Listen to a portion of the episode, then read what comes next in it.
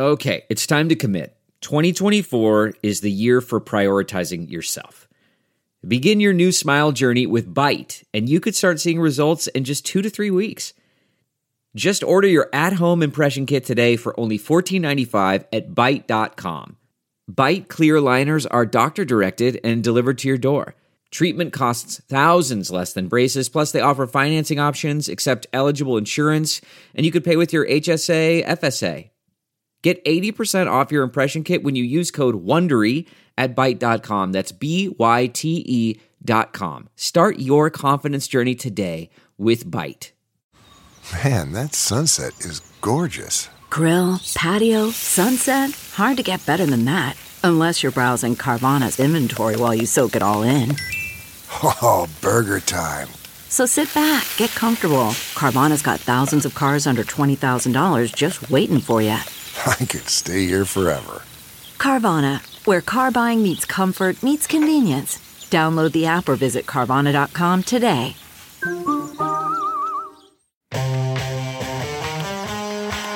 Typical disgusting display. Tonight, we got 'em, Goldie and the Salt. The typical, typical disgusting, disgusting, disgusting, disgusting display. And it starts right now.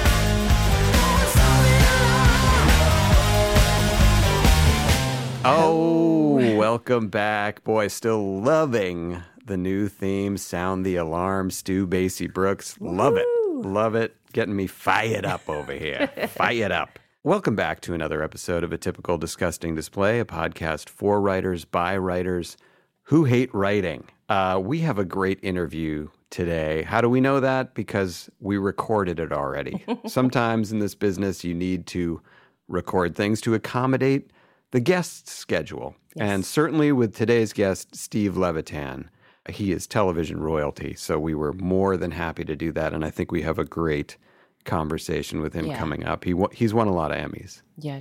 Yeah, we rode the high of the interview, and then there was the crash afterwards as we realized we're frauds. Wait.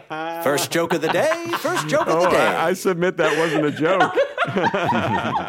Nothing joking about that. Sorry. It's like when he started talking about character, and then he realized, oh, this is something I've never even really thought about. Yeah. It I'm just deep. putting words on the paper to try to make the deadline go away. yes. We're just desperately gaining yards between the jokes. Did it inspire you guys to just try and No. write something? I, I, I say it did. No, it, it, I know that. Let me It take that back. discouraged me, and I'm looking at different law schools around the country. oh my god. Pepperdine. Pepperdine is a I'm- good I one. I might take Close. that that real estate exam. yeah.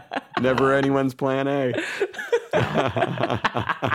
no, I, I will say, I don't know that it inspired me to write, but it inspired me to, if I write, I will do that. And you'll, you'll hear it coming up. We don't want to tip it, but he had some pretty great advice about writing. Yeah. Um, yeah, Goldie, today I wanted to start with something about you, which you always love, being the center of attention.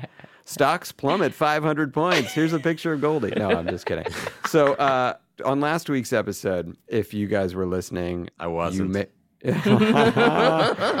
you may remember that we talked briefly about the uh, Crystal Light aerobics competition Yeah. from 1988 and, and how funny that video is. And Goldie, you made an observation that I'm I'm still laughing about, and Yeah. I've fallen asleep laughing to it a couple of times. where, where which something which I hadn't noticed, which was that so many of the the uh, aerobics people in the competition were Italian, and you came up with in in no time the names Diana de Guacabo and Michael Santucci from Philadelphia, and I was dying laughing, and we used it as our asset on Yes. uh, Instagram that nobody seems to watch or like. It's weird, But- right? yeah, it is weird. It gets a quarter of like a photo of my dog.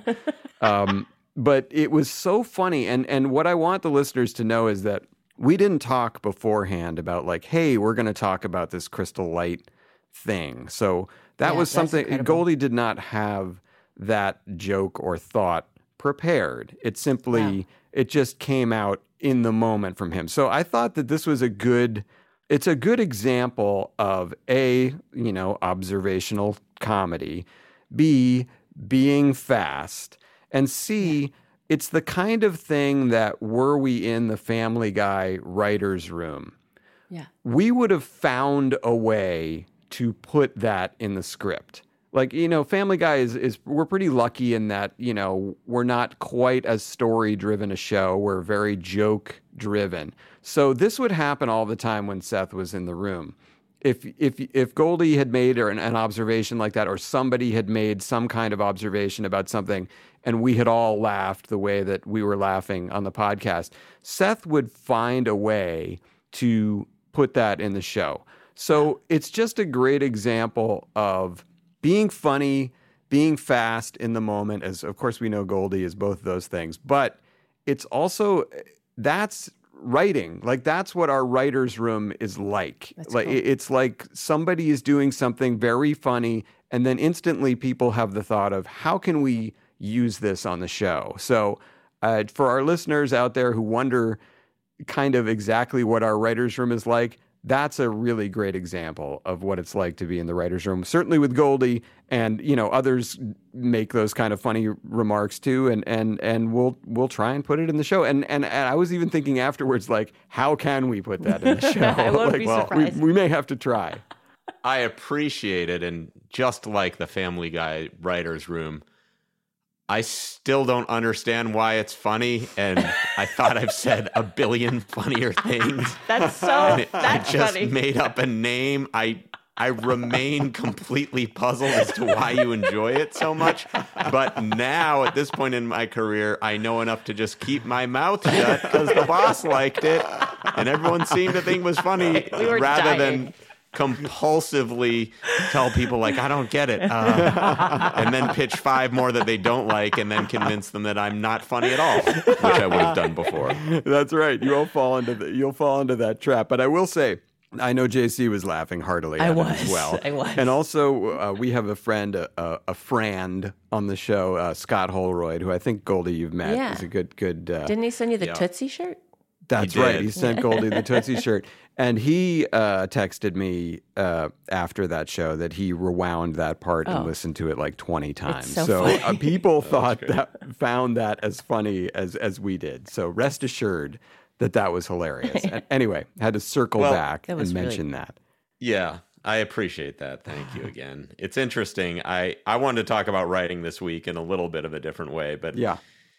it sort of connects to this in that what writing is for us versus what writing perhaps used to be. I read this book and and I found out you'd read it as well called The Big Goodbye, Great book. which is about yeah, the making of the movie Chinatown. Oh Yes. yeah. Um, and you know, it, it it basically kind of ping pongs between Robert Towne writing it, Robert Evans producing it, Jack Nicholson performing in it, and Roman Polanski, notorious great guy, directing it and sort of honing the concept into the movie. yes. But what really struck me were the writing parts with Robert Towne because Yeah, of course. so he decides, I want to write this big epic about LA, and I know I want to do something about Chinatown as a metaphor. Yeah. And it's got to involve water and it's got to involve real estate. I also want it to be a detective story. So if it were you or I now, I feel like they'd say, "All right, give us a draft in a month, and we'll give you some notes on it, and then we'll we'll go from the notes, and you'll do the notes, and then give us another draft in three weeks, and then maybe we'll cut you a check." So in, instead, what Robert ha- what happens is he's renting a house for I don't know, hundred fifty dollars a month, Yeah. just reading for a year. Yes. oh, Imagine nice. the luxury of, of deciding you want to write a sprawling epic. You're a writer, and everyone's just like, okay, we'll see you. I don't know, is 1975? Does that sound good? Yeah, is we that could okay? Get Does that together and talk about it. so he's he's in his room, and then his wife knows he's in there with this guy Edward Taylor who helped him, and I guess never received enough credit. Yeah. He's in there with Edward. They're with the dogs. They're drinking. I shouldn't bother them for months. Yeah. So she knew. yeah, That's So amazing. I've, I've Months. Ad infinitum gone on about like the amount of like not no problems too small to bring to me at any moment of the day. And I get it. Like modern modern life is tougher. But I've not been unmolested for 20 straight minutes since 2011. So, okay.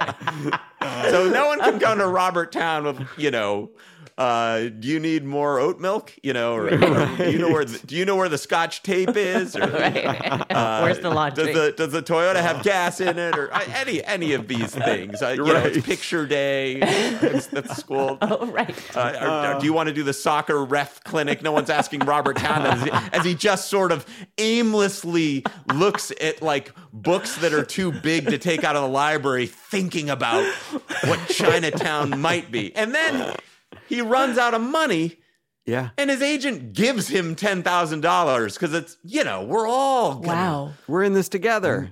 well, yeah, we're going to find out what Chinatown is. And, and Robert Evans says, not even knowing what Chinatown is, I'm going to do it. And Nicholson says, Jack Nicholson, one of the great actors in the world, says, like, hey, when you figure out what this Chinatown thing is and who this detective thing is, I, like, I had a show on the air, two uh. shows. People were offer only, meaning you couldn't see them read a goddamn line of a script that was completed to make sure that, hey, could this potentially be a good 10 year commitment to have them do it? They can't be bothered. And you would go, great, here, You're I'll make you the offer based on faith. Four days later, no. But Your offer only. You like offers. Here's an offer. No. Meanwhile, Jack Nicholson Yeah. is going, whatever this is and whenever it is, sure. Everyone's giving him money. And this is what it used to be a writer. And then it's like, I don't feel inspired here. Well, we should go live in Malibu for four months. It's, oh. you know, Unbothered. again, $125 a month. Yeah. I've had four days of vacation in three years. I've had a babysitter one night since oh. Rudy Gobert gave everyone COVID. and I'm just writing, writing, writing, churning, churning. I have a family guy outline given to me yesterday at 11:30. Can you have it done end of day Friday? oh, sure. Got to get my two kids to school. What time do they get out? We've been over this. Two fucking thirty. the podcast taping gets spread over two days because God forbid we tape it all on the same day. Oh, now Get we're, told start, we're starting this to catch friendly fire. for Ted. Got to record a voiceover at some point. So what? What do I have? Forty-five minutes to write this? I love. I, I hope that catches on. Instead of uh, the ridiculous term of the China virus, we should start calling it the Gobert virus. I, I want to. There is no excuse small enough that you can't bother me with it when I'm writing. And uh, there, there's so much going on. I've explained this before. And my, my youngest child has basically turned into Montecore. Do you know who Montecore is? No. The name is familiar. no. Okay. Montecore is the trained tiger who attacked Roy Horn Oh mid yeah. performance in Siegfried and Roy. My child theoretically knows how to behave, but if there anything is going wrong, whether it's a, a woman in the crowd with a beehive hairdo, the, the sniff of an errant perfume, she's on a jugular. And she's ripping the jugular and ripping it off. Oh and it could happen at any moment with no warning and extend indefinitely. Extend. And end just as suddenly, by the way. But then it's not like, oh, she stopped having this tantrum. Now my pulse goes down, my breathing goes down, and I'm fine. No, Right. I am now Amped. for days, just like Roy, affected deeply Marred. and perhaps scarred for life, as Roy was. but you used to be able, writer meant like, you know, you read about these novelists, it's like, oh, uh, you know, Hemingway went to Mallorca Faulkner. for two years to, and, and needed to, needed just several winters of skiing and then was able to write a chapter. And you just go, what? Where's the luxury in this life? I know, I know. There's this myth of in Hollywood where writer is king. No, writer is jester. Oh, And no, we have it better that's than the people coming up now. It's like be in a mini room for three weeks and then try to Yes. y- live the rest of the year while you're working at the container store. y- you know, trying to convert your script into TikTok so people like the TikToks, then you convert it back into a script. and let's just let's just tag on to the end of that because that's all very well said. That Chinatown is one of the best movies of all oh. time. So it's like Yeah. they whatever process they allowed him to do, it worked. Like it worked like no other. That is a But fucking fan- fascinatingly, they didn't know it worked and they didn't think it worked, and they were at the screening Oh. because Robert Evans at the last minute um, changed the score. There was a right. the music was like atonal, and they went with something totally different. And then he had wanted the print to be more red, and then there was a, this this uh, confusion over which print was going to be used, uh, Evans's or Polanski's. And then they they walked into the screening thinking they were going to the gallows, that everyone would hate it, and the reaction when the film stopped was just silence Yeah. and they stewed in that silence of, "Oh God, this We're is done. a disaster." And then, of course, it wasn't, and yeah. you know that the disaster was the next movie, uh, the next Chinatown. Oh movie. yeah, the two Jakes, which was terrible. One of the worst sequels But ever given the original. I don't know. I, I'm nostalgic for an era that I never got to participate in, which is when writer and writing meant I don't know. take some time and be with your thoughts and come up with something, as opposed to as opposed to like. We own the rights to Q*bert. What do you got? Hubert. that was which was something that was pitched to me at Sony, and, and it can be an edgy Q*bert. So then you Edgy. go, okay, you know, I picture Q*bert goes to hookers, and I, well, oh, not an edgy Q*bert, but you said edgy. You literally said it. You said edgy. Q*bert Not is me. Q*bert I is don't even- Jewish. I I played Q*bert twice in edgy. 1981. I have no attachment to this. No one cares. It's a terrible video game, by the way. but you could go. I want to write a sprawling epic of L.A. Well. Could you do that involving Q*bert? the rise of Q*bert. That's And by the- writing today. Is uh, uh, you know if it could be Q*bert and uh, Mindy Kaling could play Q*bert, you know it's a new take. Uh, uh, it's, uh, like, what what is this? I mean, you could like you But could do anything. But, you know, love- it's like I we're all building these Frankenstein monsters of IP and and talent and what we think should be happening, Right. As opposed to taking some time Yeah. and you know using your intellect. Yes, crafting Craft a, a great something story. original. Yeah. Yes. Well, and by the way, you say you didn't get to take part in this era, but I don't know. You were one. you could you could have done it. were Where were you? Well, what the hell were you doing when you were one? Nothing. Big zero. I was, uh, I was the first person to ever just give an only formula. which is which is why look at me I'm five seven.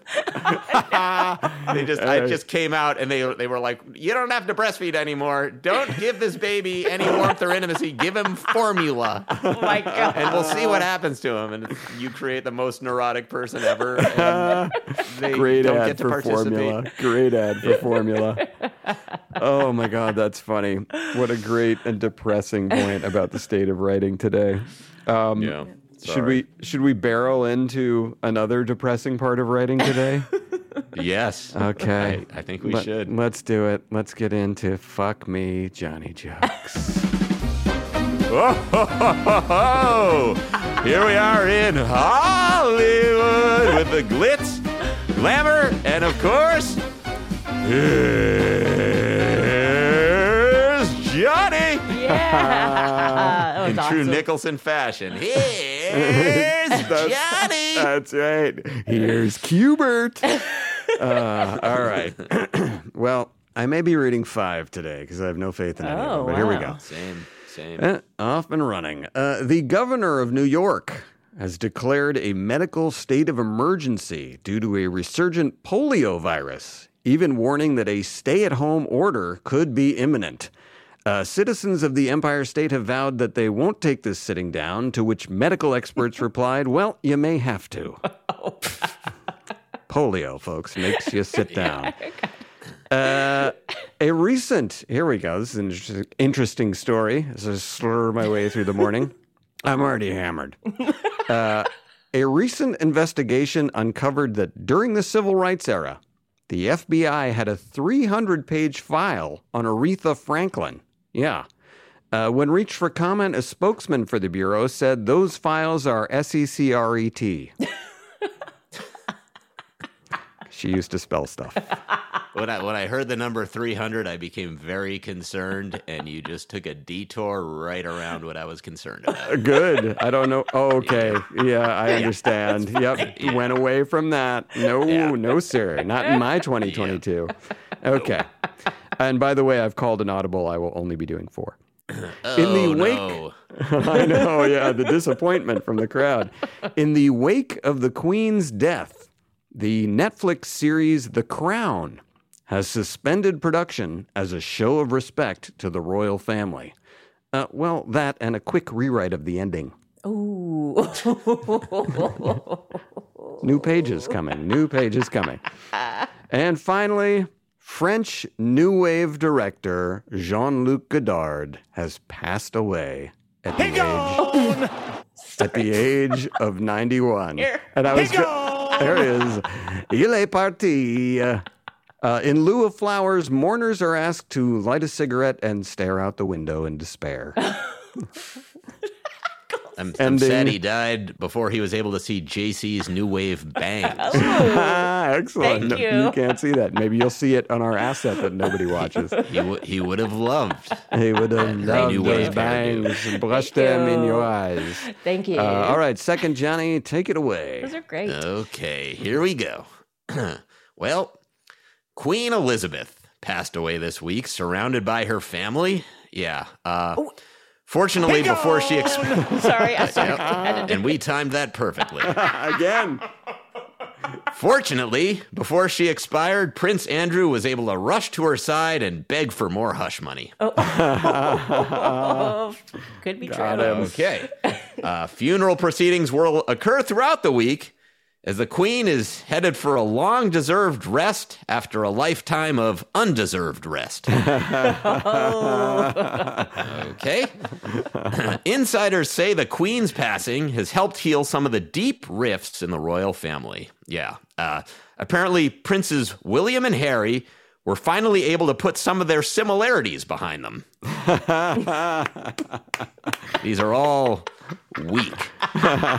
Rule of threes, though. Like it. Here we go. No, there's more. Oh, rule of uh, fours. and, and Prince Charles will ascend to King of England. Hmm. And Camilla Bowles will become Queen in Consort, which historians say is the highest official rank ever achieved by a side piece. and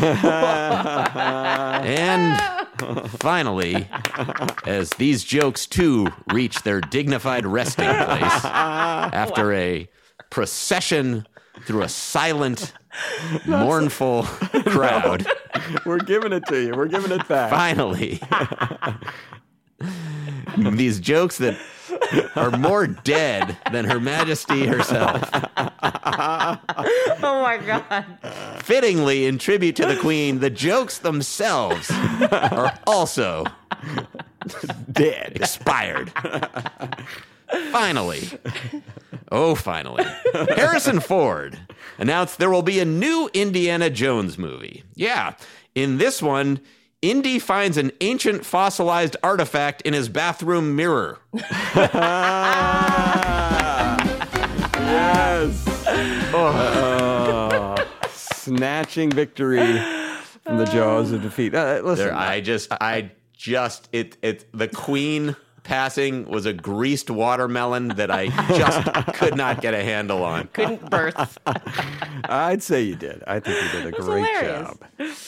Delve into the shadows of the mind with Sleeping Dogs, a gripping murder mystery starring Academy Award winner Russell Crowe. Now available on digital. Crowe portrays an ex homicide detective unraveling a brutal murder he can't recall. Uncovering secrets from his past, he learns a chilling truth. It's best to let sleeping dogs lie. Visit sleepingdogsmovie.com slash Wondery to watch Sleeping Dogs, now on digital. That's sleepingdogsmovie.com slash Wondery. CarMax is putting peace of mind back in car shopping by putting you in the driver's seat to find a ride that's right for you. Because at CarMax, we believe you shouldn't just settle for a car, you should love your car. That's why every car we sell is CarMax certified quality so you can be sure with upfront pricing that's the same for every customer. So don't settle. Find love at first drive and start shopping now at CarMax.com. CarMax, the way car buying should be. Okay, guys, wow, we are excited today. We have in the writing world, there are very few writers who are known, who people know their names. You know, you have Aaron Sorkin, and basically that's it. Well, that's not quite it, because today, our guest, if you've laughed at something on TV in the last 30 years, there's a one in two chance that our guest today was responsible. His credits are spectacular. He's written for The Larry Sanders Show, for Frasier. He created Just Shoot Me, he created Modern Family, and his new show, Reboot, will be out on Hulu on September 20th. Please welcome to our podcast. We are so grateful to have him, Mr. Steve Levitan. Thank you for being here, sir. Hello, hello. Such a Hello. pleasure to be here. Hello, hello. I'm a fan. Oh, well, we are fans of yours and we are so excited that you're here. And let's let's have a little honesty and full disclosure as to the exact reason you're here because we used emotional manipulation to get you here. We uh, your lovely daughter, lovely and talented daughter Hannah was a fantastic writer's assistant for us basically for the first 2 years of the pandemic. And so I you know, reached out to her and said, Hey, would you ask your dad if he would come talk to us? So thank you for responding to that kind of uh, emotional manipulation. I, I would have said yes even without her. I, I promise. But Oh. uh, That's al- so sweet. Always, go, always good to get her into the conversation. Yeah, yeah, I, I guess we'll never know on that. But um, Well, to, to her credit, the second it looked like the pandemic was slowing down, she left family. yeah, bolted. out of there. There are so many guys here. I'm Oh, yeah. just surrounded on a screen by men. That is absolutely true. It's like the gay Brady Bunch, and she's Alice. Um, but she, she was she was great on the show. We we miss her. Yes. And the people we have now are terrible in comparison. Well, she spoke very highly of everybody and learned a lot. So it was well, that's that's, good. That's good. Now, I wanted to point out that um, although you people who are listening to this now will will be listening to this uh, next week, we are currently recording this on what traditionally for you has been a huge night in your life. It is the night of the Emmys, and so when I realized that. Not only did we get you as a guest, Yeah. but the fact that we have you on Emmy night, the likelihood of that is insane. It's so small. And I'm very surprised that they don't just present you with an Emmy yearly anyway, because you are on fire. I, yeah, it's a, it's annoying. I think that, that, that uh, by the end of our little run, there were there were so many boos when we won that there's no more Emmys coming. my It was way. more, more than a No, smattering. not another one. No. Well, by the way, Before in- we started, the, the guy who writes Ted Lasso lives across the street. So I had to watch like a giant brigade of limousines come in my street and pick everyone else on my street up but me. yeah, yeah. That's hilarious. Well, and it's funny, you know, I in preparation for this because as Go, the Goldie and JC will tell you, I do a ton of preparation for our guests. Um, but I watched um, a lot of your of your Emmy speeches, which you have a knack absolutely for that moment. It's a big moment in in a television writer's life to even be nominated for an Emmy is huge, and then to win it is kind of you know it, it's it's your dream. And then you get up there and you deliver these hilarious speeches year after year after year. So, what I want to know is did you ever have like the Modern Family Room pitch on jokes for you, or were these things that you're like, I got this? Uh, I I would I would sometimes ask people, "Is this funny?" I mean, there's a lot of that. Is this Yes. funny? I Yeah. didn't ask them for like, let's start pitching on some jokes for me because it felt really obnoxious, and that wasn't helped by the fact that I, you know, had a writing partner on that show who wanted nothing to do with award shows. So it already looked like I was taking credit for a joint you know production Sure. and it and so I, I just felt uncomfortable about having to be the representative anyway time after time so I, I i didn't do that but occasionally i'd pull people aside going does this make sense is this funny and Well, uh, it was it was a lot of It that. always was. Yeah. Thank you. It it came from sheer it came from sheer terror of not wanting to go up there and have enough confidence in myself to be able to you know wing it in a charming way. I was like always uh, you know cranking away on them you know weeks in advance and and practicing and. Uh, uh, trying to distract myself while practicing so that I could, uh, you know, handle the adrenaline. Because, you know, when you think about it, it's such a, it's, it is a very bizarre experience you're first of all this is something that we've all seen a thousand times right you know uh, uh, the moment the, the ring they go to the Yeah. person you know all the other faces fade away um, and then that person kisses the person they're with and they get up and everybody's there and they get to the stage and you've seen it a billion times and then you're sitting there and you're sitting there and it's like this it is in a, a complete adrenaline. Like I, my heart is racing and adrenaline is pumping and da da da da da. And then they say your name, and I equate it to you're sitting happily, um, you know, on an airplane, and all of a sudden they push a button and drop you out of the plane, and then you're supposed to give a speech, you know, like while you're falling. Right. Um, and I was so terrified of that moment that I would literally, you know, just like I would make, and I'm, I have a terrible memory. Really, I have a terrible memory. So I I would like make myself little visual cue cards and and Oh. you know write jokes and tweak jokes and and so uh, but I I'm glad it it, it played okay. It, But, it uh, all yeah, it was it was all landed so well, and of course, when you're talking Oh, about your thank you. your your your partner who wanted nothing to do with that, that was that's Christopher Lloyd, correct? right. And right. so he was shying from, away from the spotlight. He didn't shy away from that bit where you both sat on the back of the horse, which I appreciated because it wouldn't have worked if, unless he got up there. yeah, yeah, you. yeah, no, that, but just, That- just, just me. No, it- that was fine. That was in the comfort of our own st- sound stage. So, uh, Okay. so he did that. But yeah, yeah, that was that was a great bit. Now, and I rem- I remember in one of your speeches, and I couldn't find it uh, today because you have so many. But in one of them, I feel like you said something about like this is for the people who have been bullied or marginalized. Do you remember that? Am I misremembering that? Because I remember thinking with you up on that stage, I was like. Here's the six four handsome man who wins everything. Who's bullying this guy? Do you did you am I am I Uh, crazy? I was, I was, I was very uncoordinated in high school. How, does that make you feel better? much better. Thank yeah, God. yeah, a little. yeah, yeah. Um, yeah, yeah, well, I, listen, I, I have great uh, affinity for the underdogs, and I feel like an underdog a lot of times. I can't help it. I, I, it's, the, it's the Chicago in me. So uh, I, I, I never did feel like that person. Um, life has gotten uh, better. Yeah. That's so good. it's it's almost like how Tom Brady plays with a chip on his shoulder all the time, and he feels disrespected. Yeah. So do you say do you carry that into the into your writer experience? it- you know, it's it, it's funny because I was, you know, I played basketball and and and all that badly, but I played, and then you know, I was I got involved in theater and and writing and you know, uh, doing these like assemblies for variety shows and people in high school, and that really wasn't sort of the cool thing to do. Now I Right. somehow managed to to to have friends in a lot of different groups, but but I got a lot of shit for uh, you know being in the jazz choir and, and, you know things. Right. So I, I I definitely felt that uh, you know uh, that part of it, which was you know you're you're not always like the you know the stud football player. Um, you know there was you know I, I felt uh, a bit marginalized at times, so I Yeah. I brought that to it. I bring it to it. Yeah. Does an Emmy make that feeling go away at all? Like, do you just go, okay, I've won. So, like, I could do the non classy thing, which I would do, and I go, here's the list of people I want to say fuck you to. And I'm done. Yeah.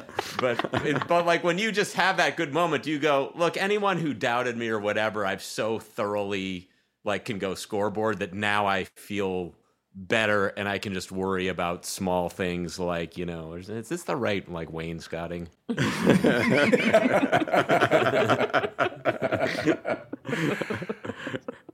I I so wildly have surpassed all of my uh, expectations in life and, and what anybody else ever expected of me. I mean, I was a I had I'm positive now looking back, I had wild ADD that that was un, back then undiagnosed, and I was. Uh, Right. You know, if if Steve only applied himself, so I was one of those kids who that if I was into something, I was like in, in academically, I was good at it, like writing and things like. And if I wasn't into it, foreign languages, math, most other things, I couldn't sit still. So you know, no, I had all my friends were you know better grades, uh, everything. Uh, you know, I'm a proud uh, public school uh, graduate Yeah. my, from my entire life.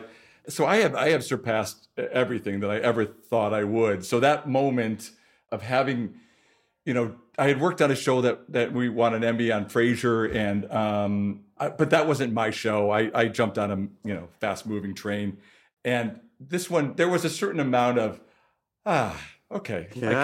can I can relax now because I had been clawing and you know climbing and trying Yeah. to get somewhere for a long time. So I did feel a certain amount of satisfaction. But then that next day, as you guys, you know, know you, you know, like everything else, any good night, any fun celebration, you get there the next day and that that blank white board is up there, and it's like, let's get Yeah. back to it, uh, and you're Yeah. suddenly writing again. Uh, so it, it it humbles you year after year. Now let's let's get it out there for our fans because I think I know the answer to this, and it's boy is it going to be wonderfully obnoxious. Give us a give us an Emmy count. Um, how many Emmys? Yeah, yeah. Here, I'm gonna. Uh, uh, Oh, this is just yes. for, this is just for Oh, wow. you guys. Oh, it God. keeps going up. Yeah. The, the, the, the, the trophy case never ends. Wow. It's a good thing you're six four. Like only you can Yeah. appreciate those ones Now, way wait, up wait. there. So it used That's to be an optimistic shelf to have too, and you Yeah, yeah, yeah, fulfilled right. its promise. So I'm Um, counting. I'm counting nine. nine. There are nine. Yeah, Uh, I, I I used to have the Emmys down on this shelf, and then COVID happened, and suddenly I'm zooming, and it looks like I'm the biggest asshole in the world. You know, like I, would be, I'd be on with the the studio, and they would like want to be you know giving me a note on the script or something. I'd go. Excuse me, say that again. Is gesturing to Emmys. So I, I quickly learned and uh, rearranged them so they were out of frame. Well, so But that's yes, the that's great- the amazing. great but- fortune so between the three of us writers on here, we have nine Emmys. That's pretty Three good. each. Come on, three each. That's Yeah, fantastic. That's not You gotta be bad. proud and of there's that. a, a Peabody. I see the Peabody. Oh yeah, you should Yeah. Peabody for Yeah. Modern Oh, yeah. Family. Yep, I saw that too. Yeah. Now, here's the question because you brought up uh, Frasier and the fast-moving train and all that, and and and Frasier uh, lives in that legendary sphere where Modern Family is, and you know a few other shows have dared to tread. And um, so you're on Frasier um, for a season, and then you decide to leave Frasier to create Just Shoot Me. Do I have that right? Well, it's actually more complicated than that. And it was a very strange time in my life and stressful. My first job was on Wings. Uh, I had done two or th- three years on Wings when the creators of Wings went on to create Frasier. And um, Wings was, you know, a really an amazing learning experience for me. I did learn so much, and I climbed the ladder there. And um, once I saw Frasier, I was like, well, I really want to work on Frasier, Right. like everybody else in the world. Um, and so I they they they didn't want to let me out of Wings contract because I because they they wanted to work on Frasier and they wanted people to be able to run Wings. Right. Long story short, I wrote two. They let, let me write two Frasiers that season, so I couldn't join the staff, but I wrote two. The next year, they asked me if I wanted to come over to Frasier and do that, which was amazing, everything I wanted. Uh, But at the same time, I suddenly got this weird out of the blue offer to go on an overall deal with Brillstein-Grey and become the second in command to the Larry Sanders Show, uh, where I would where I would run it or not run it. I would be second under Paul Simms, Right. who um, was had been running it. I would take a year to learn this show, and then I would run that show. Okay. So at the time, like those were like sort of the two, Yeah. like two of Yeah. the best shows on television. Yeah, ever, And suddenly maybe. I had this like kind of crazy decision to make, and I'll try to make it short. It was it was torturous. A friend of mine once said, "Oh, that you know, so you're trying to choose between Frasier and Larry Sanders. That must be tough for you." right. asshole. And um, but it was it actually was hard, and I ultimately decided that um, I since I had already written Frasier's, since I had already done multicam, I could probably grow more as a writer by joining Larry Sanders. Yes, there's one for the Jews. We got him. We got him again. Uh, yeah, and uh, you know because it was single camera, it was something very very different, and uh, I just felt Was felt it closer to your house? It was uh, it was a little closer to my house. There you go. Good call, Goldie. yeah, starting to rethink. Oh boy! A- but uh, it was that was a, a a very interesting experience. It was both like fantastic for a while, and then, as so often happened on that show, turns kind of dark and Yes. things happen. Right. Um, but I ended up leaving that show. Uh, and after about six months or something like that, I don't know if it was even that long. And um, very graciously, the Frasier guys um, kind of let me come back to Oh, be cool. involved. And then, but it, because I was on an overall deal, I created Just Shoot Me while I was working on Frasier. So Oh, that's wow. kind of how it happened. Yeah, and I want to get to that because, as you pointed out, and you're right, Frasier, you know, along with maybe a couple other shows, Larry Sanders being one of them, was was the, the cream of the crop of shows. So, was it a scary experience to say, like, I'm consciously going to leave this to go do this other show, which I don't know if it's going to do anything? it was well larry sanders was going and that was already a good show it was it was the hardest part was basically these guys had given me my first job Oh, the loyalty. Right, right. and i i left the fold Yeah. um it, in hindsight i'm i'm half proud of the decision and half not so proud of that decision which is i'm proud of the fact that i wanted to keep stretching and putting myself in uncomfortable positions so that i could grow Yeah. and so that was the that's why I did it, and and um, that was a good instinct. I'm not so proud of the fact that I left these guys who gave me a, a real break, Right. and um, But you ended up coming back together with them. I mean, I so did, you know, they- I, I I did, but and and you know that was as much them really being very nice to me because they could have easily said, you know, go fuck Yeah, yourself. screw- Well, screw it this sounds guy. like they, they pegged you from the get go as someone with leadership potential. That if they if they wanted to depart and leave Wings, it's like, hey, we'll have this guy run Wings, and that someone else was. well, going, I wasn't "Hey, running it. I was in." I I wasn't even running it. I I was just a you know a person who had. I think at that point I started to write like a lot of episodes, and um, so I I was just one of those you know uh, workhorses on the staff at that point. right. Yeah. But because they were leaving, it was good to have as many people who knew the show and who was, was doing it as possible. But it, it was it was tough. It, it was a very very tough decision, and you know it's a, it's a thing I tell people all the time. Like you have to ultimately in this business do what's best for you, as long as you're not being a complete asshole, like Right, leaving right. burned bridges everywhere. So I tried to do it as nicely as I could, and like I said, um, Clearly, that worked because again, you you worked with those people again to great success. And now you, you sort of uh, touched on this earlier that your your first uh, writing job was at Wings, but was that your first job in LA? When did you come out to LA? What was that like, and and how tough was it actually kind of getting onto a staff? Well, uh, it's actually my third career, third uh, wow. TV writing is like third-ish, maybe even fourth career. Wow. so I did a number of things before then. I, I was a uh, my first job out of school. Uh, you guys, I mean, you probably know this because you probably recognize me as the morning anchor of Good Morning Wisconsin. Um, Well, I was uh, getting to that. You tipped it. I mean, you knew that. Uh, Everybody pretends they don't remember that, but That's um, I was a hilarious. t- I was a TV news guy for uh, a little while, and then um, and then I went into advertising. I worked at Leo Burnett in Chicago, and then you know I had started writing uh, spec scripts and doing all that stuff, not knowing what I was going to do with them, not knowing anybody in Hollywood. And um, ultimately, I got some advice from somebody who said, if you want to, you know, be in that business, you got to move out to LA. So I took a job um, at Disney doing trailers and, and TV and radio commercials for uh, Disney and Touchstone movies. And so Whoa. that was my fourth career. So Wait, it was you were like editing them? TV news. I was writing, producing, Oh, right. editing, Wow. every uh, all of it. Um, I was like a one man band. Right. Oh, so uh, you would on you that. would write like the narration voiceover for trailers, like you know, and I would I would cut it. I would I would take the movie and cut it and do the whole thing. And like uh, I did the uh, uh, like the the foreign trailer for Pretty Woman, for example. That's how long ago this was. You know, um, They call yeah, it Bel- that Bel- was, fa- Belfam. nice. uh, Euro whore. yeah, right. You're whore.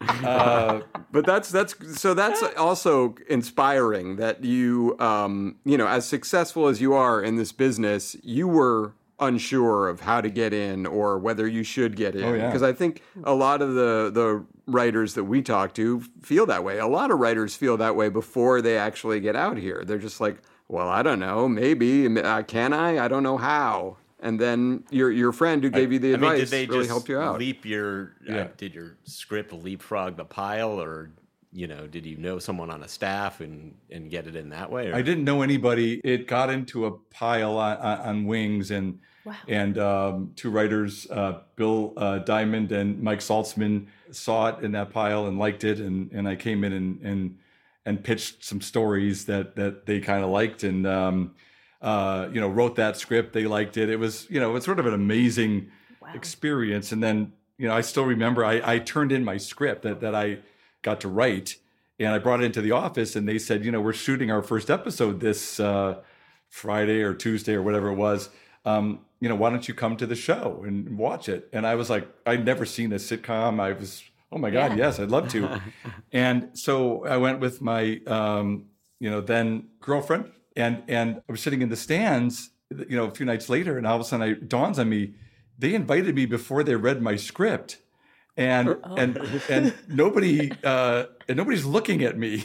And Right. um, oh no, it was a disaster, and I'm freaking out, and I'm I can't believe I'm on a set, and I'm like, how do these actors do it? They must be so nervous and all that. And I was sure that I bombed, but afterwards, the the David Angell, who um, yesterday being the anniversary of 9-11 we Yes, lost a 9-11 very, sadly. very sadly he was Yep. such a wonderful guy he uh, asked me to come down to the set and he we walked onto the set and he said you know we really liked your script and we'd love you to join the staff and it was like Oh. a you know one of those top five moments in my life Wow. really Wow. That's Uh, you know, amazing. i'm standing on a sitcom stage being asked to join the staff by these legendary writers it was really an incredible moment wow. That's fantastic. Wow, that's that's amazing. I, I had almost the opposite moment when I uh, my my family is somehow family friends with uh, Jimmy Burrows.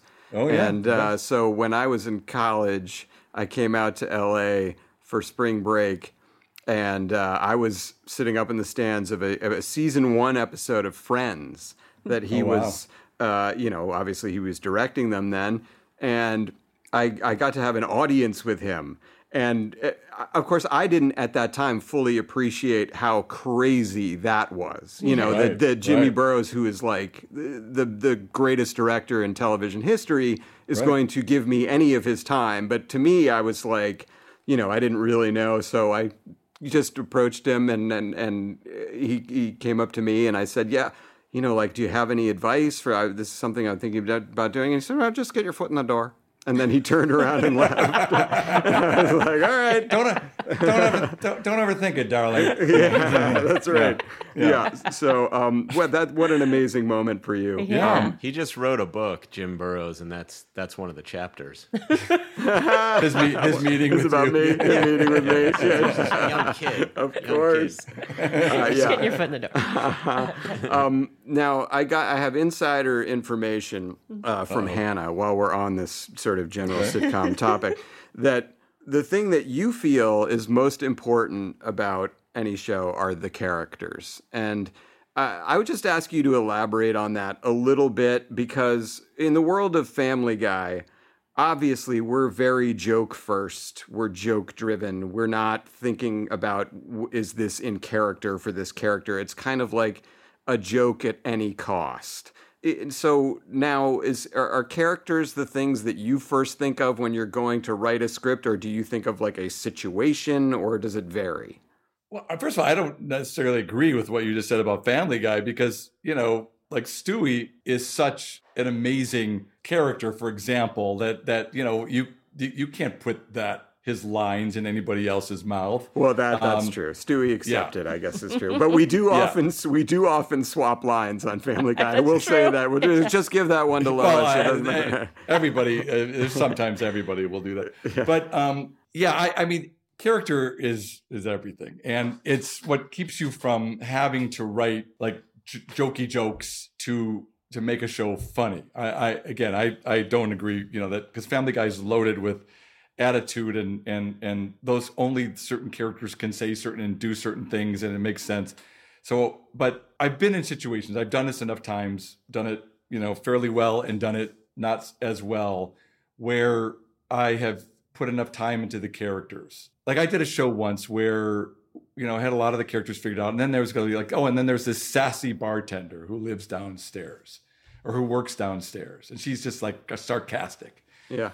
and she's a wonderful actress and and you know she is funny and, and all that but at the end of the day it was really hard because that's it. That's all i gave her. I didn't give her the built-in inherent dynamics that were needed. So i understood fully how she fits in this puzzle. Like what makes her the compelling compelling person to walk in that door other than she's you know sarcastic? Right. so, um, you know, over time, I've distilled it down into a you know way I think about things when I'm thinking of new shows.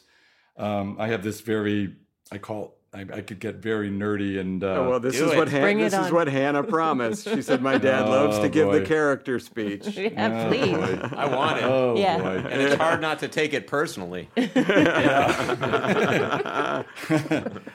I mean, I, I okay. So I call it two points in a line. Uh, is is not, that's not a very even cle even a clever name, but you know, you start with a give it a point, and that's a character, right? And I'll use the um, two of the best comedy characters of all time, and and, and Felix and Oscar from The Odd Couple.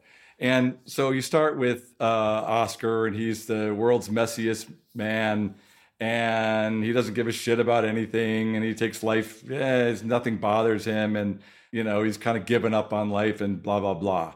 And now you draw another point on that board, and you put a line between those two points, and that line, you know, if it's another messy guy, that the line is like, okay, you know, it's great, it's great, but it's nothing exciting. If you want to make that line crackle like a like a electrical wire, you know, like it's really mm-hmm. alive, you start tweaking that other point. And you say, wait a minute, I want to. Oh, okay, I'm gonna I'm gonna make him the opposite. I'm gonna make him the neatest guy in the world. I'm gonna give him I'm gonna give him uh, um, asthma or you know, this thing, and I'm gonna make oh, an Oscar loves smoking cigars, and I'm gonna you know do uh, do this and do that, and I'm gonna start tweaking it so that that that dynamic is the thing that's important. So it's that line, the dynamic that is the that that I'm most concerned about, and the way to get to that is to just keep dialing those. Then you add a third character into a show. Let me go. I'll give you a different example. So Sam and Diane. You know, you start with this jock, and he's uh, uh, he's always been about his body and his hair and his vanity and chasing women. And then you throw in Diane, this academic, this snob, and you put them together, and now you can understand why that line crackles. So let's throw in another character. You know, in walks Carla. Yep. So why is Carla a great two? You know, I draw lines between those two characters. Now you have a triangle, right? Mm-hmm. So the line between Sam and and and Carla. How can that crackle? Well, we don't necessarily need everybody to be opposites or always in conflict. Okay, Carla idolizes Sam, is in love with Sam, and that and that's enough of a thing where she Sam can do no wrong. Right. And and and Sam's protective of Carla. Carla and Diane now, that's interesting. She's jealous. Carla's jealous of, of of Diane because she can see that Sam likes Diane and she doesn't like that.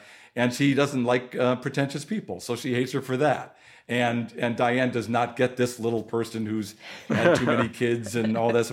And so the, the, the dynamics live. And then you keep doing it. You add another point, and now you're drawing lines between every one of those characters, and you're trying to figure out those dynamics. Wow. And then you'll find you'll find that certain times you go, I can't figure out the dynamic, and then it will make you start to think, well, maybe this character isn't necessary, or maybe it's not the right character. Right. And so it, it, it takes a lot of work to do it. That you're understanding why. So I'll give you another example of it um, in Modern Family.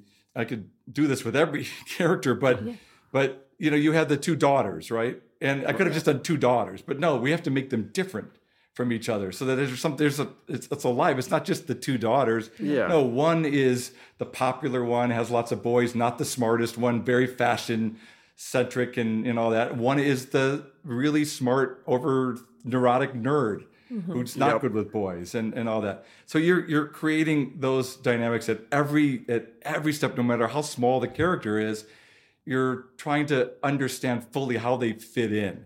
And that's I see it time and time and time again when I read pilots that people haven't put enough work into that process. Like I think when you know when Chris and I were writing Modern Family because we had 11 characters in that pilot. Yeah. Wow. I mean, I bet you we did about I don't know, it could have been 4 to 6 weeks before we started writing the script where we were just doing that kind of stuff. You know, That's that kind of work That's because amazing. it's the hardest it's the hardest part you know just to get that right and if you get that right then writing the episodes is so much easier Yeah. because you either you either put the hours in in the beginning and get it right or you're going to be sitting there all night trying to figure out what the fuck are we supposed to do with this character we have nothing for him well you know okay he's uh he's got insomnia and he's you know like you're, you're Yeah. coming up with stupid things just you know whatever because you you, you have nothing else for him to do so that's really Well, I, th- I think a, a mistake people make, and they're almost encouraged to do it, is that they think that saying like a Zooey Deschanel type in, in a parenthetical sort of does that for them. Yeah. You know, Right. they think that's that's the work. Is you go, well, you know, and you've seen her, so you know she's like quirky, Right. but that's just that's nothing. yeah That's not As, as you're development. telling us, Yeah, it's- like you've done nothing. Yeah. and I think it's really good. You're right. I think it's really good to to start with archetypes that are pretty broad and basic. You know, the slob, the neatnik, the whatever, the whatever, the the womanizer, this the academic, and then you know you start adding a couple more adjectives to it. But you really need to understand it, and you you should be able to be able to go. He's the the dad who still thinks he's a kid. He's the uh, open-hearted dad that everything is dramatic and you know if, if you just start with that like the second example was uh, cam on modern family for example. He's the open-hearted dad. Everything is just he's just he's just an open hug right? Yep. Yeah. but then you know that's how you start him. And, and if he stayed that way then he's a one note character and he is a archetype and nothing more. But then you start adding more to it. He's strong and he's he's tough. He's he's a football coach. Um, Right. you know he played college football you know uh, all, all these different things so Yeah. you you start you build on it over time and that might be in the pilot and through dialogue and through things where you're you're subverting expectations a bit but if you don't i've heard people like uh, they describe a character to me and it's so nuanced i'm like i don't even know what you're saying and you just talk, told me about this character for for you know a minute like Right. tell Yeah. me boom tell it to me who's this who's this character in five words or you know eight words and if you can't do that essentially it's going to be really hard for you to start to differentiate everybody God, I wish we had talked to you before dads. Is all I can say because I just lear- I just learned so much Yes. way too late. But uh, that was Yeah. That is so well said, and I think You had any- two points on top of each other. yeah, that's right. You had four points. Four Oh, boy. points directly stacked up. No, uh, but no, honestly, for our for our listeners, that was just incredible advice. If you're if you're out there writing a pilot and you're thinking about how do I make these characters interesting or what you know that that line uh, lesson is is a really cool one. Yeah. Can I ask a technical question? Because it sounds like I think you're of the level that you do you still pitch or do you say like here's the area I'm kind of thinking and here's a script? Because it Um, because to me pitching 11 characters like for Modern Family I would go in and say like I don't understand I can't even keep 11 people like if I go in a room you introduce me to 11 people I'll just be like I, don't- I don't know what just hap- I I don't rem- I remember the third guy you know? Whereas how you pitch like that. Interestingly, like as I said, I am a techno nerd. I really am. I'm I'm a, Yeah. I, I, I'm an early adopter. I'm all those things. So I uh, we had 11 characters to introduce, and we had to. Um, if you remember in the Modern Family pilot, you saw these. You met these three different families, and it wasn't until the very end that you realized that they were the same family, and that was the Right. big Yeah. twist. So we wanted to give the people receiving the pitch the same experience. So I did a keynote presentation of, you know, on my computer. Yeah. And I think I I might have been the first person to do that because the, the network executive said like, "Wow, we, we've never seen this before." That's cool. Uh, like, wow. But it did. It laid it out where I had pictures. I had like prototypes of of, of who I you know like just and, and some of the actors we got and some we didn't. But I had I had that and I laid it out. Here's this family, and it, here's those those the, the pictures, and here's the bullet points of those character descriptions I just told you about, and um, you know how they all interrelate. And okay, here's another family that we're gonna see. Boom, boom, boom, boom, boom, and then here's a third family we're gonna see and I each each character one at a time, you know, appearing on the screen. And then I went, but here's the big twist: these three characters were actually, you know, father, daughter, sister, brother, you know, and Yeah. um, and that's that's how we did it because it's hard. It is hard to track it when you're listening to all that. So that Yeah. was my, my way of doing. It. Well, that. that Okay, picture this. It's Friday afternoon when a thought hits you. I can spend another weekend doing the same old whatever, or I can hop into my all new Hyundai Santa Fe and hit the road. With available HTRAC, all wheel drive, and three row seating, my whole family can head deep into the wild. Conquer the weekend in the all new Hyundai Santa Fe. Visit HyundaiUSA.com or call 562-314-4603 for more details. Hyundai, there's joy in every journey. Okay, picture this. It's Friday afternoon when a thought hits you. I can spend another weekend doing the same old whatever, or I can hop into my all new Hyundai Santa Fe and hit the road. With available HTRAC, all wheel drive, and three row seating, my whole family can head deep into the wild. Conquer the weekend in the all new Hyundai Santa Fe. Visit HyundaiUSA.com or call 562-314-4603 for more details. Hyundai, there's joy in every journey. It's funny that you bring that up because I was I was listening to you talk about this earlier today. So, a couple of questions I have for you. You said that you had some of the actors in mind and some you found through casting. Apparently, you looked at like thousands of people for casting for this. But Yeah. um, I heard you say you had Ed O'Neill and one other person in mind. Can you reveal who that other person was? It was uh, Craig T. Nelson. Oh, yes. yeah. Oh. He's a funny guy. He would Yeah. have been great. You know? did you know? Um, did you know him through through? I didn't. I didn't. We met him. Um, I don't know. It was weird. We were we were very much on the fence because they are both wonderful actors. They're both. Yeah. They both. I think he would have been great too. And at first, the network kind of said maybe we'd give the edge to Craig, and Yeah. then I don't know. We just got this. And that's weird- when you knew to go to. no, no, and then we, were- we were going down that road, and and and we just started hearing things about what a great guy Ed O'Neill was, and and we really liked talking to him, and we just I don't know, we just changed our minds, and Yeah. um, you know, funny there there were so many ways that we we could have screwed up the casting of that show. Yeah. We just got incredibly lucky. Yeah, I'm, I'm Uh, reading. But 'cause I'm reading. Terrible things could have happened. I'm reading between Yeah. the lines that maybe you heard Craig T. Nelson was a huge T asshole, but we're not gonna we're not gonna focus on that. Um, I, it, Goldie I, by will the way, tell my you. wife used to work for that show, The District, and said he was a lovely man. Oh, okay. that's There we go. There we go. I, I'm not going to let you do that. I I Steve's no, I feel Steve's bad for even leading you to think that. now. it was kind of your fault. And now I another very funny uh, story you had in there that I'd I'd love for you to tell again is how you buying your son a, a BB gun may have inadvertently helped uh, get Modern Family on the air. Yeah, so I wanted a BB. I want God. I wanted a BB gun when I was a kid. I Yeah. I just was obsessed, and um, I because a friend of mine had a shooting gallery in his house. I thought it was the coolest thing ever. And I my parents would never let me have one. So my son wanted um, an airsoft gun, uh, which is those little plastic, you know, BB. Yeah. I'm very anti-gun, by the way. Sure, Um, we I'm all a are. very strong anti-gun person. So I said, because of my memories of the kid, I said, listen, I will get you this, you know, airsoft gun, and we get, we'll set up a target in the backyard. But if you ever shoot anything living, a person, an animal, anything, I'm gonna shoot you. and and so he's like, yeah, yeah, sure, sure, sure. So one day he's we're you know I'm in the kitchen and whatever. All of a sudden I hear his cousin scream, you know, like yell, and it turns out my son had shot his cousin. and um, so I said, "That's it." You know, I, we made this deal. Line him up. I thought this was very good parenting, by the way. Yes. And he and he quickly, you know, he he ran upstairs and he uh, threw on like five pairs of underwear and six hats and a parka, and you know, I lined him up and um, he turned around and he was.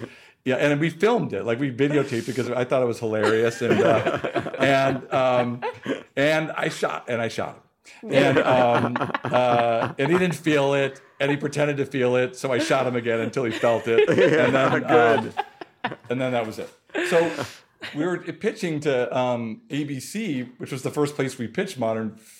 Um, maybe it wasn't. I don't even know. But it, we were pitching to ABC, and and they said, "Well, what kind of stories are you going to tell?" And I thought of you know that BB gun story as like as a possibility. We had talked about it, and then it all of a sudden occurred to me because I had that PowerPoint presentation. I Oh, said. yeah.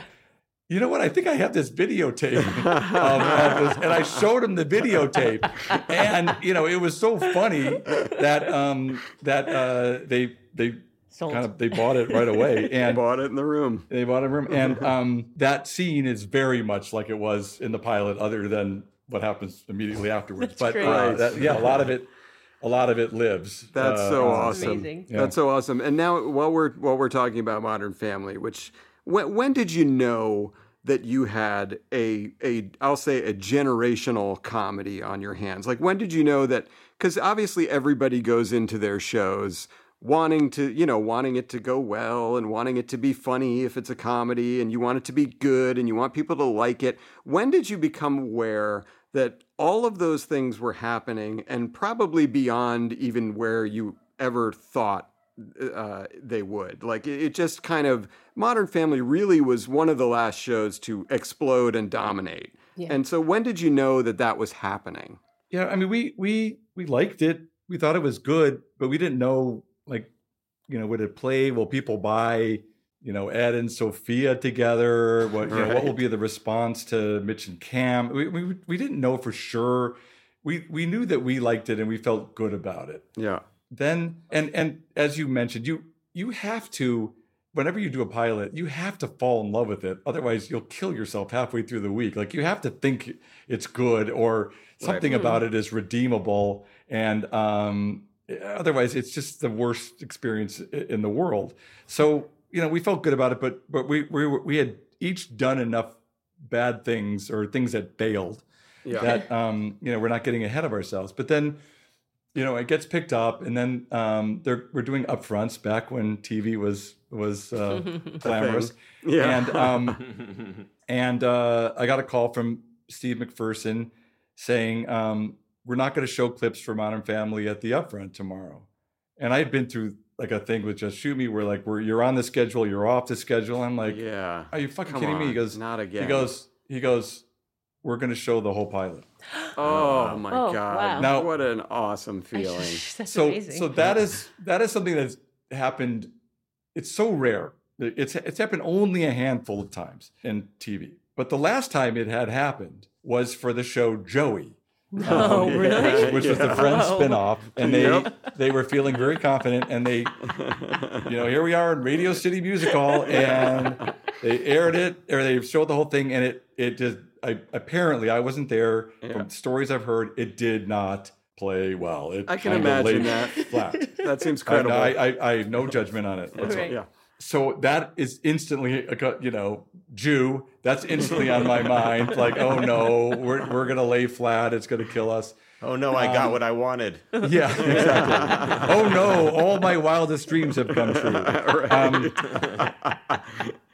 you know, they, we, it was at uh, uh, Lincoln Center. Lincoln Center. wow. You know, crazy big thing. The whole Yeah. thing. I, I remember I was sitting um, with Ty Burrell Mhm. and with Sarah Hyland. They were the only two Yeah. other actors who came to the scene. They snuck in the back. I Oh. mean, they snuck in not because they were famous. They just came in late because Yeah. nobody knew them, Right. and they played it, and it just started working, and the laugh started rolling, and Oh. people were laughing. It- every laugh got louder and louder and louder, and then by the time we got to the um, Lion King moment Yeah. at the end of that show.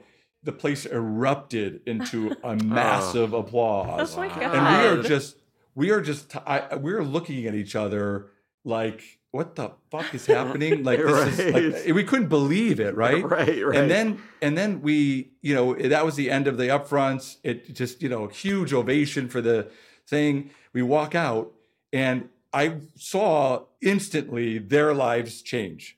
Sarah and Ty. I saw Yeah. it in in front of my eyes. They walked Wow. in anonymous and they walked out and every single person was congratulating them and oh my god i love this it was so it was so great and whatever Oh. and um, of course the writer wasn't even noticed um, but, uh, Perfect. i'm with them uh, All right, uh, no, no, right, no. nice. Um, but it was it was an amazing it was an amazing thing Uh, so that's a great answer for that. I mean, that's Yeah. that's more than a moment where you you Yeah. know that you're you're you're more than on the right track. So now, uh, just Can taking. I can I interject Yeah, go a ahead. little bit? Go, go My last show, they they flew me up to Upfronts.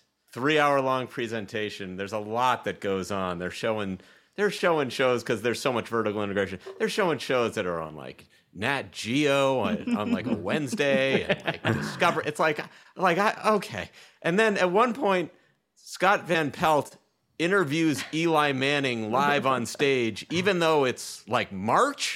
like there's no football to be played. There's nothing. And then they don't show the show.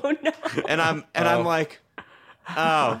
And then afterwards, the executives come up and like, so we'll see you at the party. I'm like, no, no, Oh, we're not going no. to that. And then it's, it's like you just know it's canceled already. i'm gonna go to So- the bar and Yep. and spend my per diem yep. Uh, that's exactly what I did. at the at the upfronts for dads, um, I left in the middle because I had diarrhea, and, I, w- and I went across. I had to like scoot across the park to get to my hotel so I could have diarrhea in my home oh court. But you know what? If if you looked at their schedule, they had diarrhea too. I know, I know. Well, that actually that actually leads me to my next question, which is why can't Fox do multicam? Because you had a you had Kelsey Grammer and Patricia Heaton on Back to You, who are two of the best. Ida Field. as well. The- that's right. Well, no, Dear it was no, no. It wasn't just Kelsey Grammer, Patricia Heaton. It was those two: Ty Burrell, Fred Willard, Josh Gad, Oh. Right. Jimmy Burrows directing, What? Chris Lloyd and I creating, and um, And I watched that pilot, and it was funny. It was exactly what I wanted it to be when I saw that cast. So why that was clearly like a Fox thing. They cannot push a multicam. Like, what do you think it is about the Fox network that makes it tough to have a multicam latch on there? I don't know. I don't. Fox was. I tried so many times to do a show for Fox because I was on this, you know, twentieth deal, and I never succeeded there. And I really came to the conclusion that it is just not a place for me. It was a schizophrenic schedule. It changed twice a year. They would they would launch a show for two weeks, then put on baseball for four weeks, and Yep. your show would disappear. You could get no momentum. Yeah. They had no nine or ten o'clock show, so you didn't have like a uh, people parking their asses for a night, or you couldn't do a. It just it just didn't. I, I don't know. It just didn't feel like a a place for sophisticated comedy. Uh, You know, other than believe me, uh, I'm a big fan. Other than you know Sunday night, which they got. You know, they they they developed a personality for Sunday night, and it Totally. worked. But Yes. but they didn't do that elsewhere. And you know, a big part of that reason I do think for a long time was baseball. Um, right, right. But then yeah, they were also yeah. they didn't have faith. They just didn't. They would get scared, and you know, Mm-hmm. d- I mean, different people. And I, I listen. I'm not. I, I'm not one to complain about that stuff too much because listen, if if Back to You had been on CBS, it would have run for ten years. Yeah, absolutely. But then then we wouldn't have created Modern Family. So Totally. Wow. Um, so I can zero complaints. it worked but- out the right way. Yeah, I'm. I'm yeah, it just wouldn't be fair. Well, so, and also, the you were you ever in a situation where you had to have Tim McCarver say like "Get back to you"? Yeah, yeah. This, uh, you know, like Yeah, they, I, that always bugs me. Yeah, Yeah. like and of Yeah. course the new Fox comedy "Back to You." it's like, why are you talking about my show? Uh, that's a strike. This, this will strike you as funny. Back to you on Tuesday nights. You know. yeah, and just a scant six weeks from now, when regular programming is back. Yeah, yeah. Um, well, so that was it was for the best that that Fox couldn't get their shit together for you there. Um, Yeah. But yeah, I, I, I do wonder because those things often then turn into a discussion about the marketing of the show. And having done the the trailers and come up in advertising, you must be deadly in those meetings because I would go in and kind of go. I don't know if you're telling me it's this. I, I kind of have to believe you, I guess, because I don't know anything. But if you've cut trailers and such, you must just be like, listen, stop lying. well, it was it's it's, it's funny because I'll tell you. that- okay, so back to you. I, I said, listen, I, it is my pet peeve. These, you know, you watch the, you look at the one sheets for, uh, you know, the posters for an FX show or an HBO show, a comedy, and, and it's sophisticated and there, you know, it's the headline pays off the I- image. It's just like you know, good advertising. Yeah. And um, but then all the network stuff is just like really cheese ball. stuff. And I just you know I, I gave my big speech, guys. Please, I'm I it, I care about this stuff. You know, I really would like it to be more sophisticated than that. Blah blah blah blah blah. Long story short, I'm pulling in one day, and there was an image of Kelsey Grammer and Patricia Heaton re- standing back to back in Oh, that cheesy thing. They're tangled up in a microphone cord, oh. and the the tag the line is. The news has hit the fan. Oh no! And so I called the head of the network at that time, who fancied himself quite the marketer, and I said, I said, what is this? Like, I don't understand this.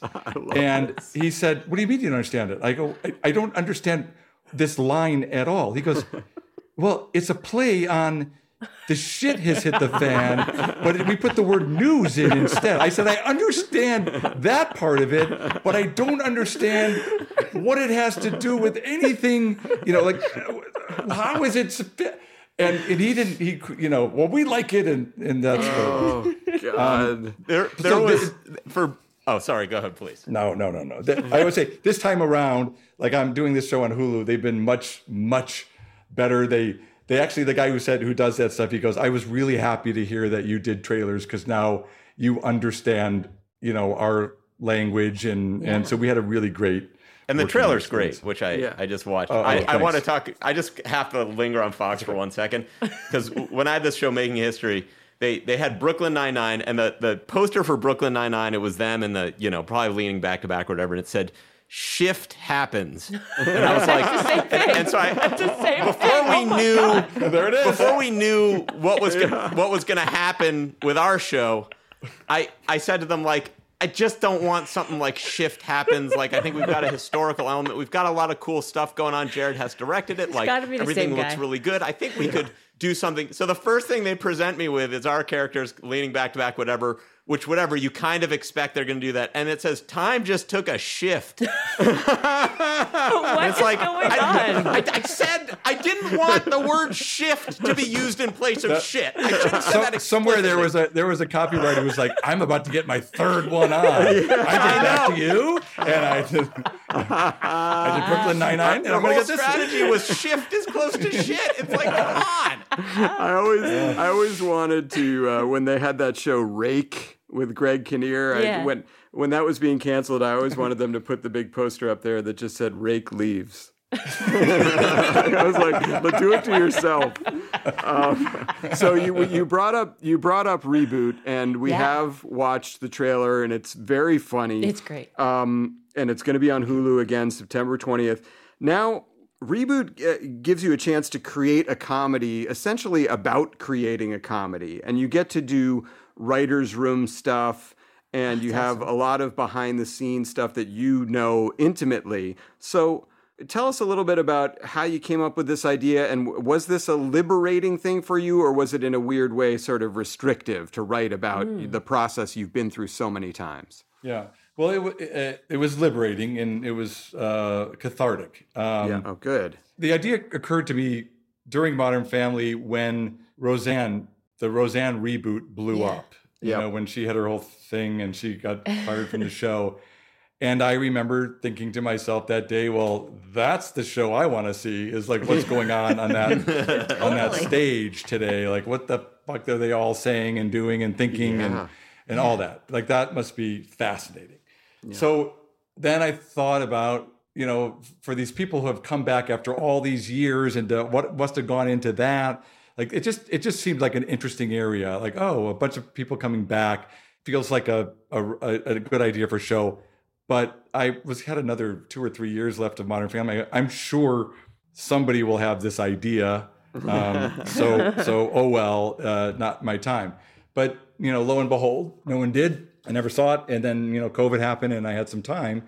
Yeah. So um, I started to you know just think about it, and um, and I at first I thought it was just a, a chance to do a show with funny characters. You know, like sometimes you- in order to get really a really good show, you have to you know a, a character you have to have a really outlandish dentist or something like that. Well, Right. you know, you know that dad who is really this or that. But in our business, we have uh, no shortage of outlandish people who work in this business and giant egos and Yep. and and artists who are struggling and you know all those every weird combination. So it just felt like a natural area to start playing around in. And then you know I started thinking about it and it went through a million different variations in the beginning as I tried to hone in on what the right makeup of the cast was and and from whose point of view Right. is it and how do I you know balance it all out and get the right amount of heart and comedy and uh, you know what did I want to say about all this so Right. it gave me an incredible opportunity to say a bunch of things that I, I really wanted to to deal with in our in our business. But I should say it's not a. Some people might be surprised to find that it's not a negative look at our business. It is not a uh, cynical show. I actually think because I I love this business. Like as fucked up as it is at times, Mhm. and we've all had those moments. You know, going to the upfronts and not seeing your your show up there and i you know i've had actors get on a plane and fly to new york only to be told you didn't make the schedule and you know all that kind of stuff Yeah. um, there are heartbreaking moments but you know i all you don't have to walk very far outside your house to see people who uh, would do anything to get to do what we do. So I, I'm so ridiculously grateful. And as I said, I've surpassed all my expectations here. So this business has been very good to me. So I thought I, I think there's a nice way to to hit all of that, to make smart observations about it, to have fun with it, Right. and to get everybody to be able to kind of laugh at themselves. You know, the pretentiousness of writers, the pretentiousness of actors, the ridiculous things we all have to say and do at times. You know, like we, you know, I really have fun with Hulu executives in this show, and the Hulu executives loved it. You know, they they were they love it. They think that it's was hilarious. that was a, That that was was, a great line in, the, in the trailer. like she's like, I'm not really, I don't get, Oh. you know, I'm not that funny. Yet. What are you? I'm EVP of comedy. Like that was a great, perfect, I've been doing it two months, I think. Yeah. um, so now, Yeah, did we have- you? Oh, sorry. Did you put yourself into Paul Reiser in this show? I mean, is that a little bit of you Mm-hmm. in his character? The wardrobe earned their money with his sweater, by the way, because the sweater just. Now I know who that writer is. The sweater Paul Oh, Reiser is funny. wearing. It's like I, I, I get it. I, I, I understand this man hundred percent. Paul had the vision for that uh, for his outfits. Uh, he, he really. Uh, I had him being a little bit cheesier, but uh, I'm glad he did. He made the right moves. He has such great instincts on that. Oh wait, what was the question again? Oh, I was. Is there a little bit of you in Paul Reiser? Oh, oh, of me in it. Yeah, sure. Because during it, I found myself in situations like when you, I had some, you know, really young writers on this show, and I did find myself in those situations where I was being told things were not, were no longer okay to say or do, Right. or things don't. This isn't really true, or that isn't true, and this, and I'm, and I'm in there going, no, I don't think so. I don't think. And sometimes I was right, and sometimes they were right. And I found it interesting that I'm now that guy. I think I'm a step, you know, I, I'm five years or so younger than Paul, I think. But uh, there's a lot of me in that. There's me in in the other character as well. And, you know, I can't help but bring a lot of people I know into that whole world. I'm constantly drawing on oh that guy or that that assistant director let's let's do him for that character And Right. it was very very important to, for me to make the show authentic I, I was a stickler about that i said to the writing staff and then eventually the production staff like this is what we do for a living if we can't make this real. Like other comedy writers need to watch this show and feel like, oh yeah, that's the way it works. Yes. That's how it happens. Yes. And if we don't, then we're just not doing our jobs. Yeah. Are any of the I'm sorry. writers playing Amazing. themselves in the show? Or are they No. all actors? No, they're all uh no. We did we use any writers? No, one of our writers played a, a security guard once. But no, no. yeah, that's probably a wise policy. We did have our our, our writers PA um, take lunch orders for the uh, on, on camera for That's that. a so yeah. that's, a good call. That's a good call. And now, how many episodes are they releasing them all at once? Are they what? What's I forget what the Hulu does with shows like that. They're going to do um, three the first night and then um, one a week over the next five weeks. We did a total of eight. Oh, cool. Yeah, I'm I'm really proud of it. I, I I didn't know at first. It was it wasn't easy. You know, it's it was a you know tough birth um, because there were so many different things happening. There's a lot going on. The pilot is very much setting a lot of things up, and then um, the second episode starts to pay some of that stuff off, and then you're getting into a a different speed in the third episode, and um, figuring that all out, you know, I forgot I've been doing this, you know, Modern Family with a really senior staff of incredibly talented writers for 11 years. You forget how hard it is in the beginning because all you can, Yeah. like, wow, wow, we really knew so much about the Modern Family characters. Well, no, not the first week you didn't. Yeah. Um, Right, and, yeah. uh, How you many- know, You, how knew, many you knew a fair amount. I'm sorry. How many main characters are are in reboot? In reboot? Yeah, or like Ooh, how many um, points did you have to tie? Yeah. Yeah, good memory. um, good question. Uh, yeah, there, there, there. We ended up having, I don't know. There's three, four actors, four people, actors playing actors.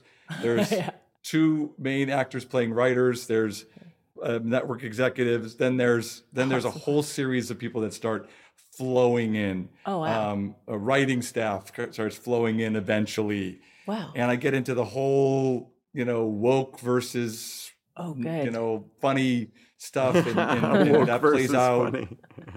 That's good. That's important. That's well said. Yeah, and um, oops, and um, um, bullseye. I just hope there's no Uh, punching down. the network Something I executive say in the room. loudly before any film starts to play in the theater. just let everyone know. yeah. All right. Well, so Steve, you have been so generous with your time, and and who again? It's reboot on Hulu, September twentieth. The first three will come out, and then one a week for five weeks after that. Steve, you were so nice to come on and and and talk to us today. Guys, it's a pleasure. All of you, it's such a pleasure. it was a pleasure for us. Thank you so much. Yeah. And now it's time to get into a part of our show we like to call Top Five. Top five. Oh, the soothing tones of us. I love that. Uh, JC, this was your top five Yes. this week. Uh, tell tell the folks what we're going to be talking about. The this week top five TV dads. Yes, top five TV dads. All right, if if nobody cares, I'll just go first. I mine is uh, I don't know. Yeah, please. Paint by No, numbers. a lot of people care. Oh, okay, go ahead. Uh, oh no, boy. Uh, here we go. Uh, number five, I had Frank Costanza from Oh. Seinfeld. Yes. Hilariously funny every time he was on screen, played by the great Jerry? Jerry, Stiller. Uh, just absolutely a home run of a character. Yes. Great Un- shirts. Great shirts, great cruise wear. Cruise wear. That's what he loved. Yeah. Yeah, good stuff. Uh, number four, Homer pick here, but I, I certainly believe in it. Peter Griffin. Oh, I thought I think Peter Well, a Homer pick I would was, be Homer. I was literally like, wait, what? hometown pick. yeah. There you go. hometown pick. Peter Griffin. I think Peter is uh, he's my favorite character on Family Guy. I think he's hilarious. Yeah. Um, I think in terms of jokes per square inch, he's unbeatable. Nice. Uh, number three. Uh, number three, I got Ray. Ray Barone. He's a funny guy. Oh, great. I never saw watched the show. So. Oh, He it's did a lot of as a dad on that show. He didn't do a lot of parenting, but it I, I give him credit. There's the a ton of husbanding, so I sort of have conflated the two. So I like that show. I, I love him. I think he's hilarious. Uh, number two, uh, this you know, back to my youth. Could not ignore this man, Mike Brady. Oh yeah, Mike We've Brady of the couple Brady Bunch. overlaps Such a great. I thought he was such a great TV dad. I listened to everything he said. Uh, I thought he handled every situation very well, very level-headed and cool.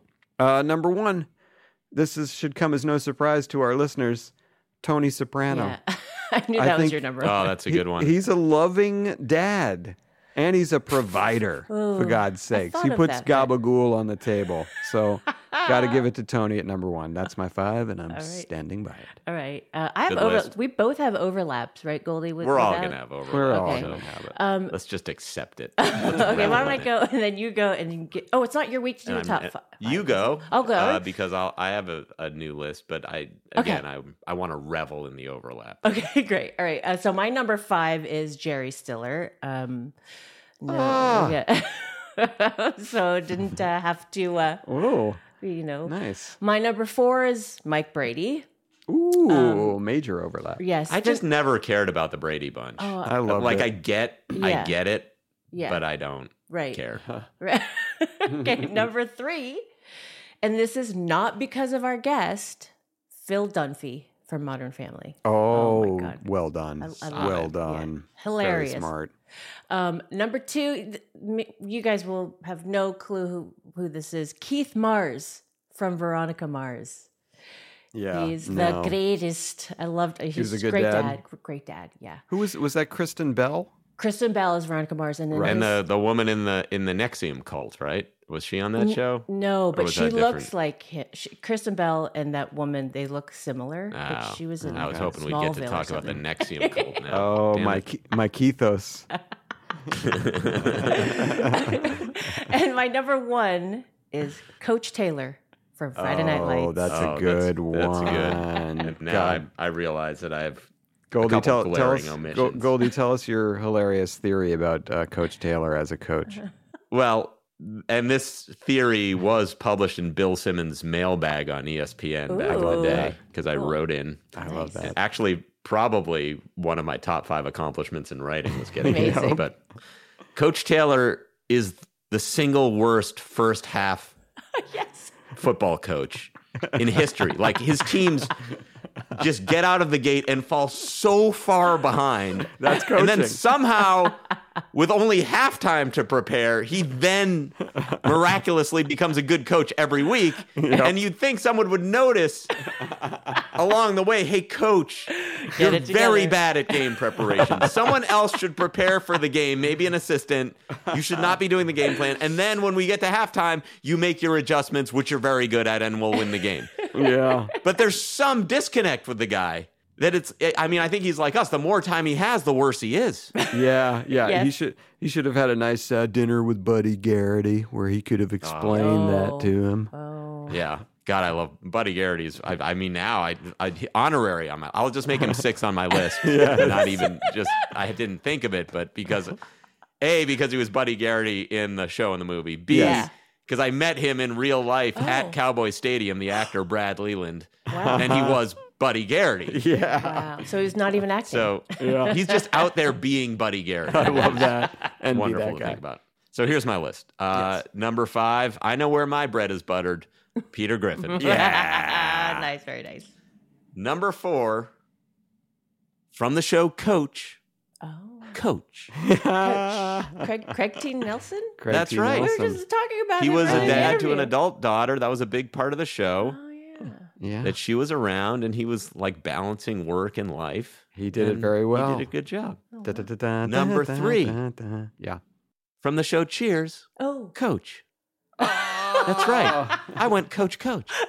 you did that just I, for went, the I just novelty. double coached you. I love I did, but also there's an incredible episode of Cheers with I Coach's remember it. daughter. I remember it. It's It's that, one of the most heartbreaking, like beautiful episodes of TV. It's that it's that goofy looking actress who used to be in a lot of stuff in the '80s, and she's trying to find love, right? And she gets jilted, Yes. Yes, and yeah. She says, "Why would anyone be with me?" I right? Don't make me cry. Right, Yeah, right. Because anyway, she was let's goofy not- looking. Oh, sh- she was, you know, unique. Anyway, uh, number two, and this is simply to curry favor with our guest, a bald, request for future considerations of employment. A tip of the cap to a great writer, Phil Dunphy. Yes, uh, you guys are smarter than I am. Yeah. Just remember, Steve, keep in some recess of your brain. Yeah. Oh, he will. That one person ranked your glorious creation higher than the rest. Wait, is yours number two or number one? He was my number two. You're number two. Okay. Yeah, you're I didn't right. put him first. What, I'm not crazy. Uh, number one is you had him too low, Frank Costanza. Oh, Best nice. TV work. dad ever. Oh, all I three of us. All He's three of he was great. Rest in peace, Jerry Yeah. Stiller. Yeah. That was a fun list, JC. Um, Cool. so, Goldie, you, what do you have for us next week for top Okay, five? this is a little bit of a curveball. Love it. Okay. It's the top five things you currently own or have ever owned. The top five possessions of your life. Wow. Be they meaningful things Well, they better be. that, that were sentimental to you or things that were of use to Of you, things that you took Oh. pride in. I already got goosebumps just thinking about it. Oh yeah. Yeah. Yeah, I got Okay. goosebumps just thinking about it. Thank you, Danny. That's a great. That's a great. Uh, Wow. Great curveball. Great Because change of let's not let's not you know delve into pop culture. Let's delve into us. Yeah. See what makes us tick. That was a Bruce Hurst curveball. Knee The show says this is we. All right. Well, now, as our show says, let's end the show on a high note.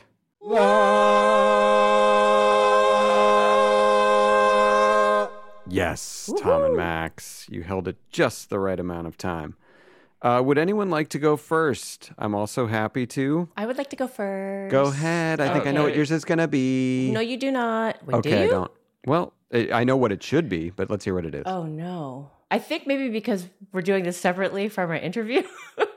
the high note this week is um, there's a new song that was uh, released from Stu's new record that we co-produced together. Oh. It features Angelo Moore from the band Fishbone, which Oh, is if yeah, you sure. are Funky. yes, and punk and all that stuff. And Punky. um, it's very punky. Yeah, it was released last night at midnight, Ooh. and um, it's the second release from the record. And Oh. That's yeah, exciting. Yeah, That's very excited awesome. about it. I once crowd surfed at a fishbone show yeah, That's you did? Yes, I Yeah. love it. Oh, in so- college. Yes, that's exactly. All right, Dwayne. All right, that's a good high note. I, Thank you. I I thought maybe because a certain player retired who was I know. everybody's favorite, and you would honor that, but you Yeah. decided to take a big dump Very on selfish. his head. Yes.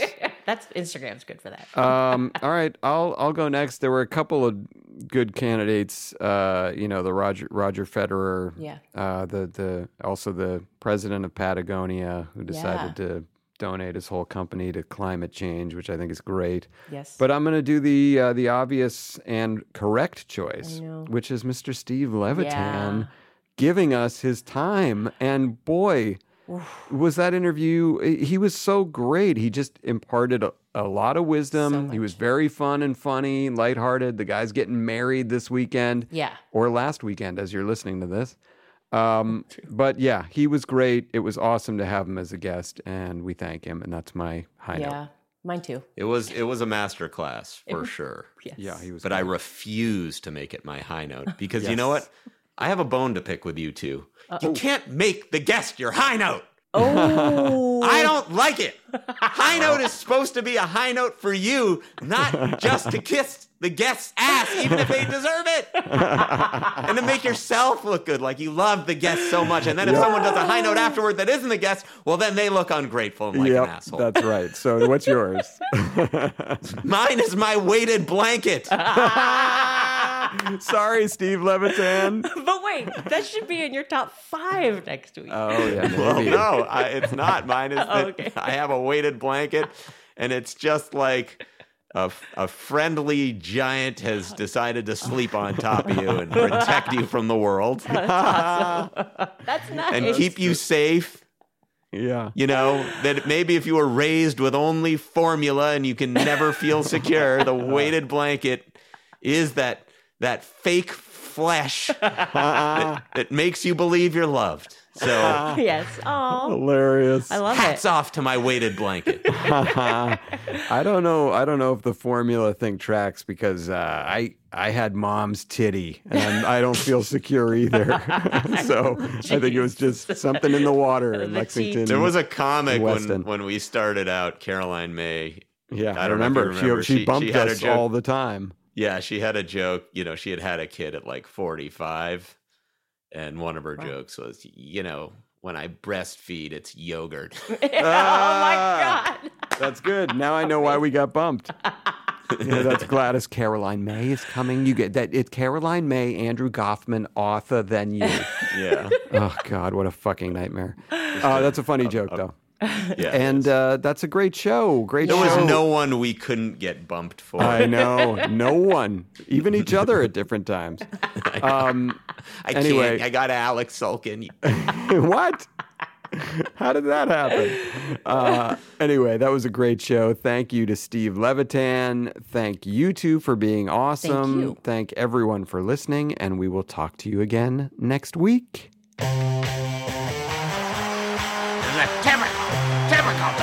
next week. that was next week. and it stops right now.